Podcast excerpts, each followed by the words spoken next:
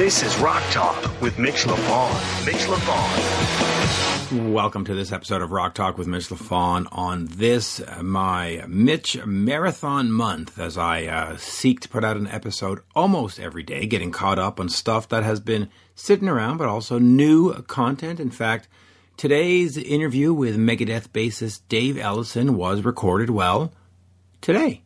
June 24th, 2019. Of course, Dave has a new memoir coming out called More Life with Death, out on uh, July 16th, and there will be a companion uh, release of new music coming out July 19th on Combat Records called Sleeping Giants. And of course, the album will feature guests Darryl D.M. McDaniels, yes, from Run DMC, Mark Tremonti, Ken Mary, Ron Bumblefoot Thal, Ethan Brosh, and uh, John Bush, of course, and David Glenn Eisley. And now I've had a chance to hear the album. Spectacular. Especially uh, the uh, song with um, John Bush on it, If You Were God. There is also a song on there called Feel Your Pain, which is uh, delightful. We've had this discussion. Am I supposed to say delightful? Anyway, the uh, book and album will be followed up with the Basstory More Life with Death tour, which is a, a show that Dave has put together with co author and partner Tom Hazaert. And it features a question and answer discussions as well as a full live band set, including songs from the companion album Sleeping Giants. Now, during the interview, of course, we are going to discuss whether or not that is uh, coming to Canada, but it does have some dates currently uh, July 6th in Providence, Rhode Island, and so on and so forth, all the way through the month of July. There is a date in Phoenix at Joe's Grotto on September 7th. So there are chances to go out and see Dave play this stuff live, which will be very exciting. And of course, before we get all to we get to all of that, we are going to quickly uh, get an update on Dave Mustaine. Uh, of course, recently he announced that he has throat cancer. Anyway, I'm sure you would rather listen to uh, David Ellefson than me at this point because there's so much great information to come. So uh, why don't we get over to today's guest? Literally, today's guest, the one, the only, Dave Ellefson. We are speaking with uh, Megadeth uh, bassist David Ellefson. Of course, the new memoir, More Life with Death, comes out July 16th on Jawbone Press, and and it will be accompanied by Sleeping Giants. Now, first of all, Dave, uh, bonjour, as we say in Montreal. Hello. Bonjour. Hello. How are you? Good. Good. And you know, um, I do want to address what, what's going on with with uh, Dave Mustaine as well, but but just quickly here on on the album. You've got Ron Bumblefoot Thal, you've got Mark Tremonti, you've got John Bush, David Glenn Eisley, and a whole bunch. Just an absolute fantastic, fantastic uh, album. I've had a chance to hear it. Just great stuff. So you know, looking forward for the yeah, fans. Thank you. Yeah, and and all right. So let's just quickly get a get because I think it would be disrespectful to not mention Dave. He is a pillar of the metal scene. He announces he has throat cancer. Um, when the announcement came out, did, did you know about it right away, or, or, I mean, was that when you learned about it? Is what I'm saying, or had you known for a long time? And, and uh, what what sort of the prognosis? Well, I hadn't known for a long time, but I did know um, for a few weeks. He um, he had disclosed it to us in the band and our our organization only. And um, while we were in Nashville, uh, I'm back in Arizona. I came home for Father's Day as we're doing this interview right now. But um, I uh, was down there with Kiko and Dirk for for of I think May 10th I think is when we went down there, and that was when it had all just come to light. Um, and Dave was very quickly, you know, getting into his you know, going to the doctors and getting his treatment plan assessed. So, I mean, like he said in his announcement, you know, it's something to be respected and faced head on and, and to get right into it, which he did. So, um, you know, he, uh, is, you know, well on his way to, uh, you know, uh, on his treatments and stuff. Any more than that, honestly, I don't know. Um, you know, we were there just being supportive. Um, of course, making an album is something we could work on a little bit off the radar, um, and and as as time and energy permits, Uh, there's a lot more, you know, every member of every of the band doesn't have to be there at every minute in order to to make a record, of course. So that gives us a little bit of um, productivity that we can do uh, kind of off the radar and behind the scenes. The shows, and that was one of the main reasons for the announcement, was to let people know, let the public know that we have a pretty full calendar of, of work.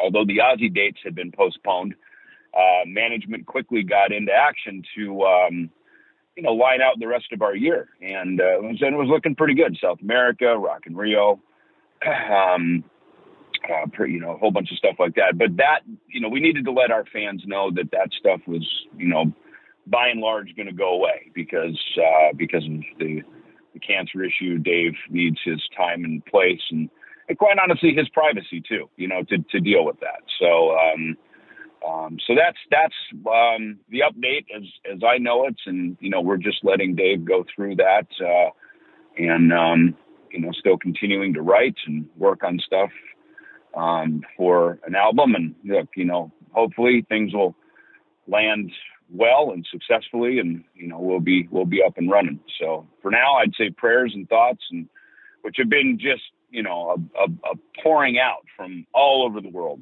uh, fans our friends and other bands, et cetera, have just really, you know, stepped up with their support for Dave and for Megadeth and everything. So we really, really appreciate that. And, um, you know, the more of that, the better. So thank you for that. Yeah, and, and I will respect the uh, the privacy. So we'll we'll move along, but I will finish with just this. What does that do for Mega Cruise? I, I understand that that's still going to go ahead, and we'll sort of see what it's going to look like at that time kind of thing. Is that is that correct? Exactly, exactly, exactly. Yeah, the cruise was something that, um, as we had discussed it with with the whole team and everybody, was something that we felt um, important to keep in in in play.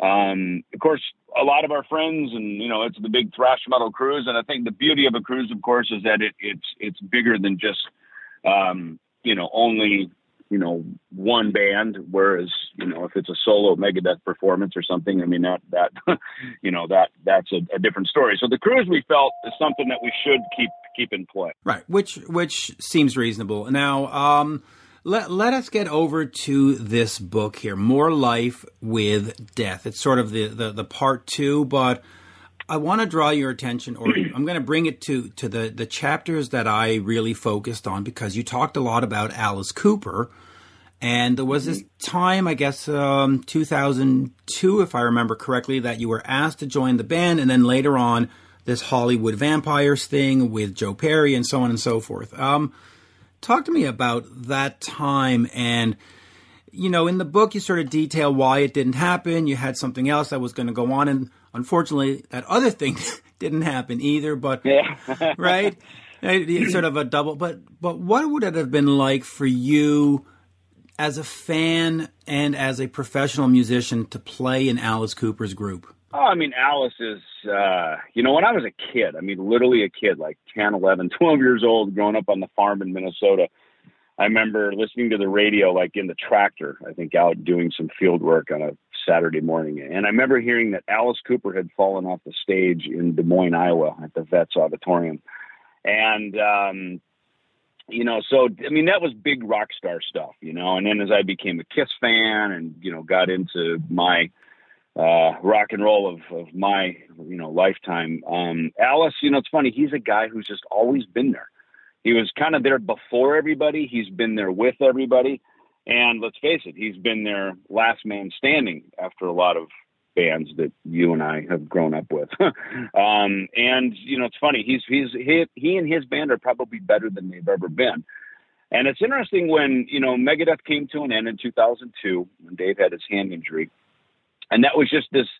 Know, I always had this thought, like you know, be grateful every time you leave town. Be grateful every time you get on a plane and go to Europe and because um, you know I remember Nick Menza was always he hated going to Europe. He was so grumpy about it. And I don't know why, because his dad Don Menza was a jazz musician, is a jazz musician, and he spent a lot of his career over in Europe. And Europe touring Europe used to be hard. It was not as easy as it is now. I mean, it's more similar almost to the United States of America or maybe Canada now where things are you know more united. But back in the day, I remember Nick he just hated it, and um, and it wasn't even being in Europe. I think it was just being away from home. Nick was really a homebody, really. Uh, he's an Italian boy, you know, so he liked to be by his family and by his friends.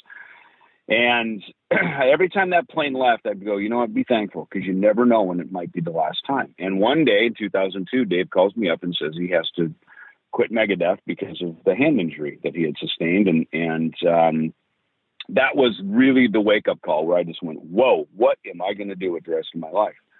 I was 38 years old. Um, Megadeth had done well. I was not set to retire yet. I was not ready to retire, and I was just I just had a brand new young family. And you know, Alice, uh, God bless him and his camp, they immediately reached out to me. Um, they needed a bass player, and you know, it was it was certainly my gig to have. And I just I was like, uh, I would love to, but I got something else. This call from Fender came in, and you know, it was kind of a, a, a problem of abundance. But suddenly, um, as you read in the book, Alice had to make his decision to move on, and and so they got Chuck Wright from Quiet Riot to play bass for him at that time, and then Fender decided to hire someone else instead of me for the job, and so I was like, oh my god, my whole life just like fell out in a moment. And as you read in the book, um, you know, one of the overarching themes is is just say yes. And uh, Al Pitrelli had told me that he had just been in Megadeth with me um, through the World Needs a Hero tour, and he told me that he said, "Hey, listen."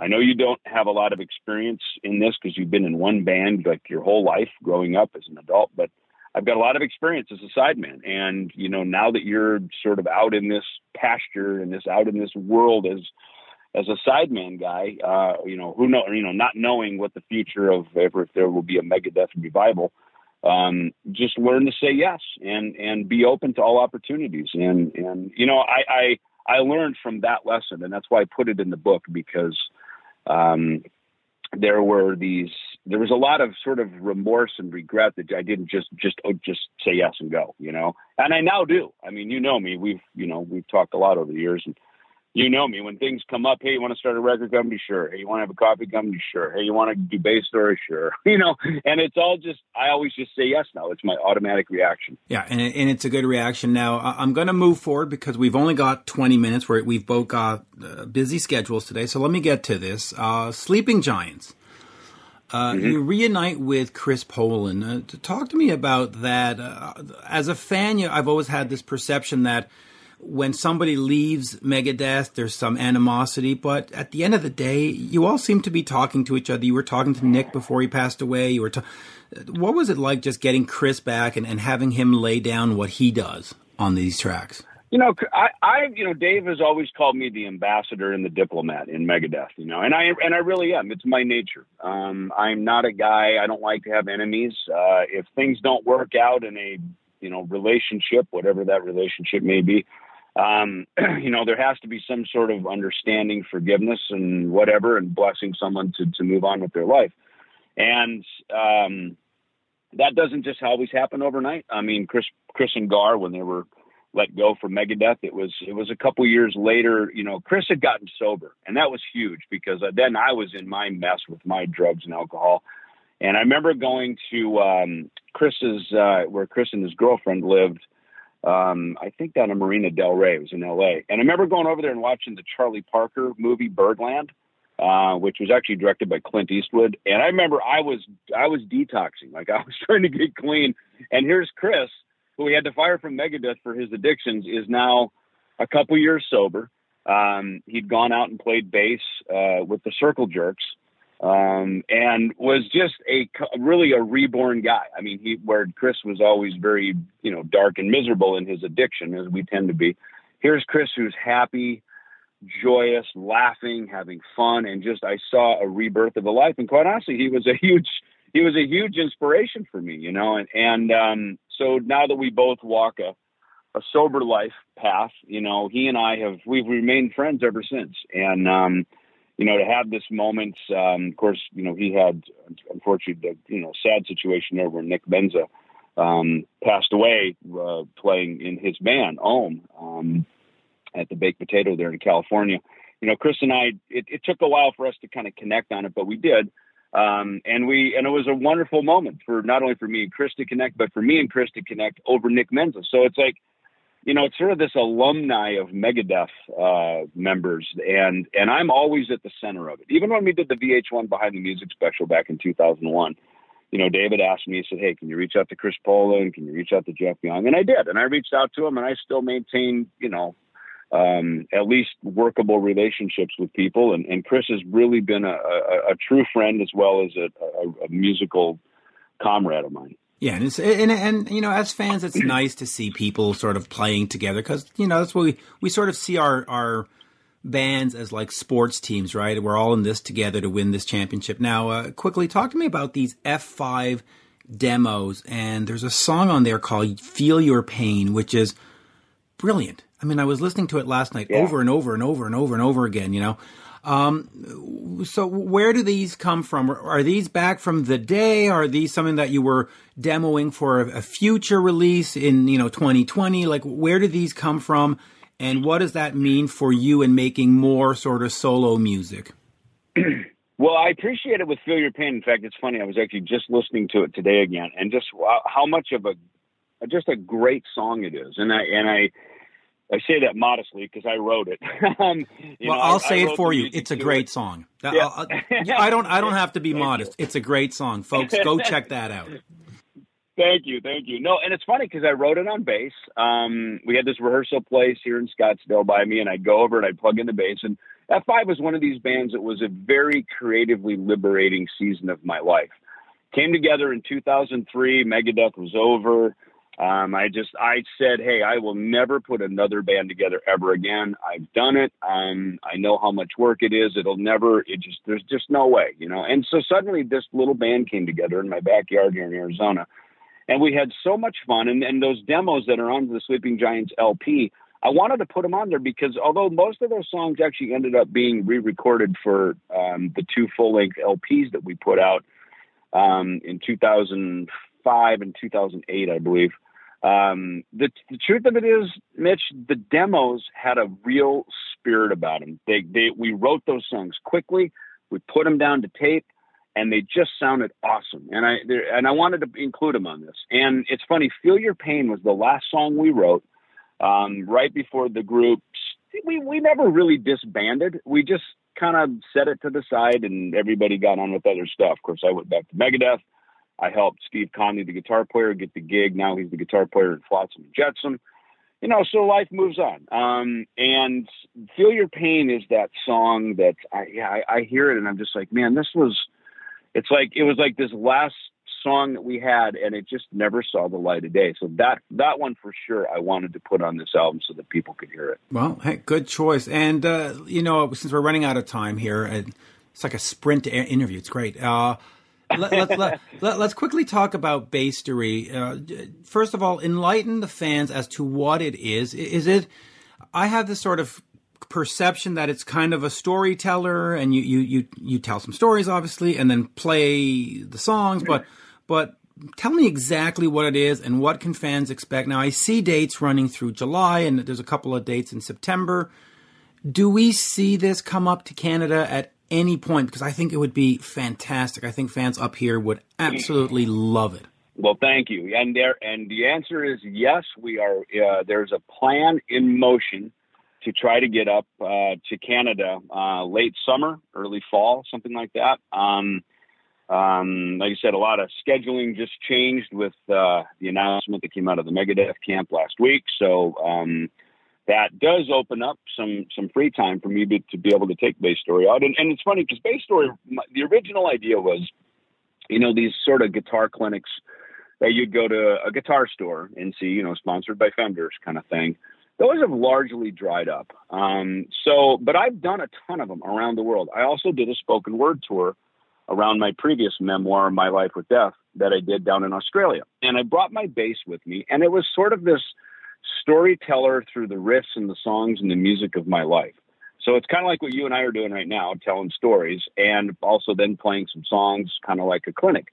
So we combined the two, and that became Bass Story. And we've taken it around the world. Um, and now with this, the, the book and the music, uh, with Sleeping Giants being this companion um, sort of, you know, soundtrack to the book, um, it's it's like the perfect time to fire it back up again and go back out um, and and take this out to the to the fans because uh, as much as this one's going to be a little more like a concert, maybe a little less like a clinic, but a little more like a concert.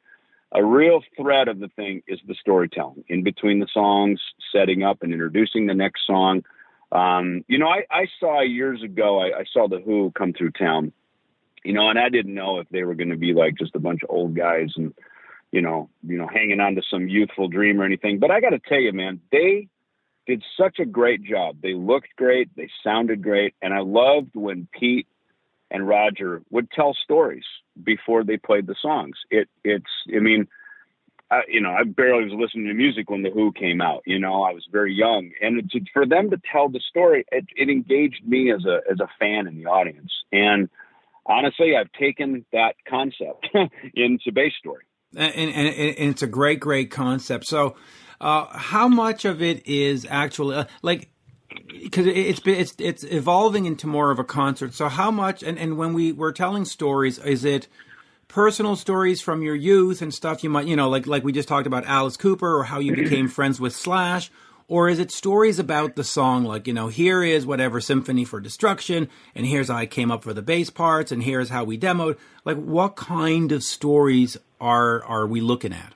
Honestly, Mitch, every one of them is different, and the answer is yes.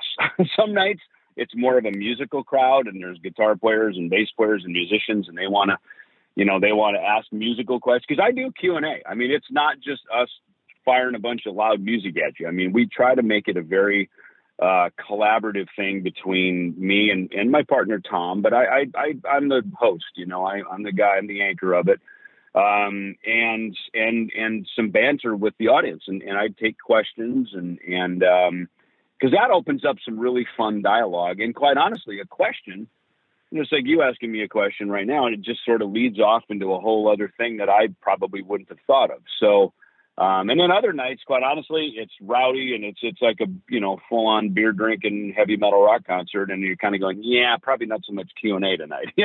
Everybody's here to rock out and they want to hear songs, and so those nights we kind of freight train through it a little more like a like a concert. So every one of them has their own really organic feel to them. Oh, that's great, and, and I know that we're out of time, so I'll finish with this. You you signed Sword from Montreal on Combat Records, and just just give me a couple of words on, on what it was like to be in that van with Megadeth back in the day and listening to it, and now being, you know, the, the, the record company boss of Sword. Which... Yeah. Well, it's funny because we were introduced to uh, to Sword by way of a, a soundman friend of ours from Montreal, and um, and and the, the sound of the metalized album was so good. I mean, it was just a great. It sounded like one of the American heavy metal rock bands uh, like uh, out of California or something. You know, it, it, it had just it was heavy, it was riffy.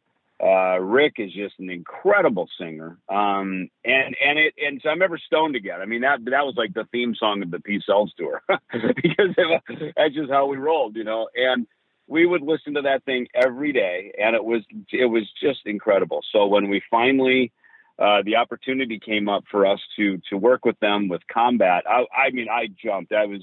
I mean, I'm excited about every band we have on the label because we we're very particular about the records that we put out, especially with combat. You know, that's a very specialized uh, brand and and and home for for artists. And and when when uh, got word um, uh, about Sword was just I was just like, oh my god, this is like a I was like a kid in a candy store, you know. And Rick and I now become buddies. He came through Arizona on a motorcycle ride that he was doing, and we did. uh They filmed a segment with us, um, and it's just it's just great now to get to know him as a as a gentleman, as a family man, and and you know we're kind of like family man rock star dudes, and it's just great to have all these these just really a great career path together. So it's just incredible. It really is, and and someday I'm hoping to see you two on a stage, uh, you know, a mini tour or whatever. And and I'll just say by the way, that video of the motorcycle ride, I saw it because all of a sudden on my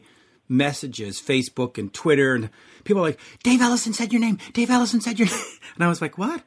and, and I went to watch this video, and I was like, "Oh, hey, that's kind of cool." So thank you for that. And uh, I know, I know, I know you. welcome. Yeah, and I know you've got to go. So this was just a quick, quick catch up. We will do a longer form interview, uh, maybe in the fall if if if there's a Canadian tour, or I'm sure as the book Yeah. uh, rolls out in Basstory. but uh, toujours un plaisir, Yeah. always a pleasure, sir. Thank you.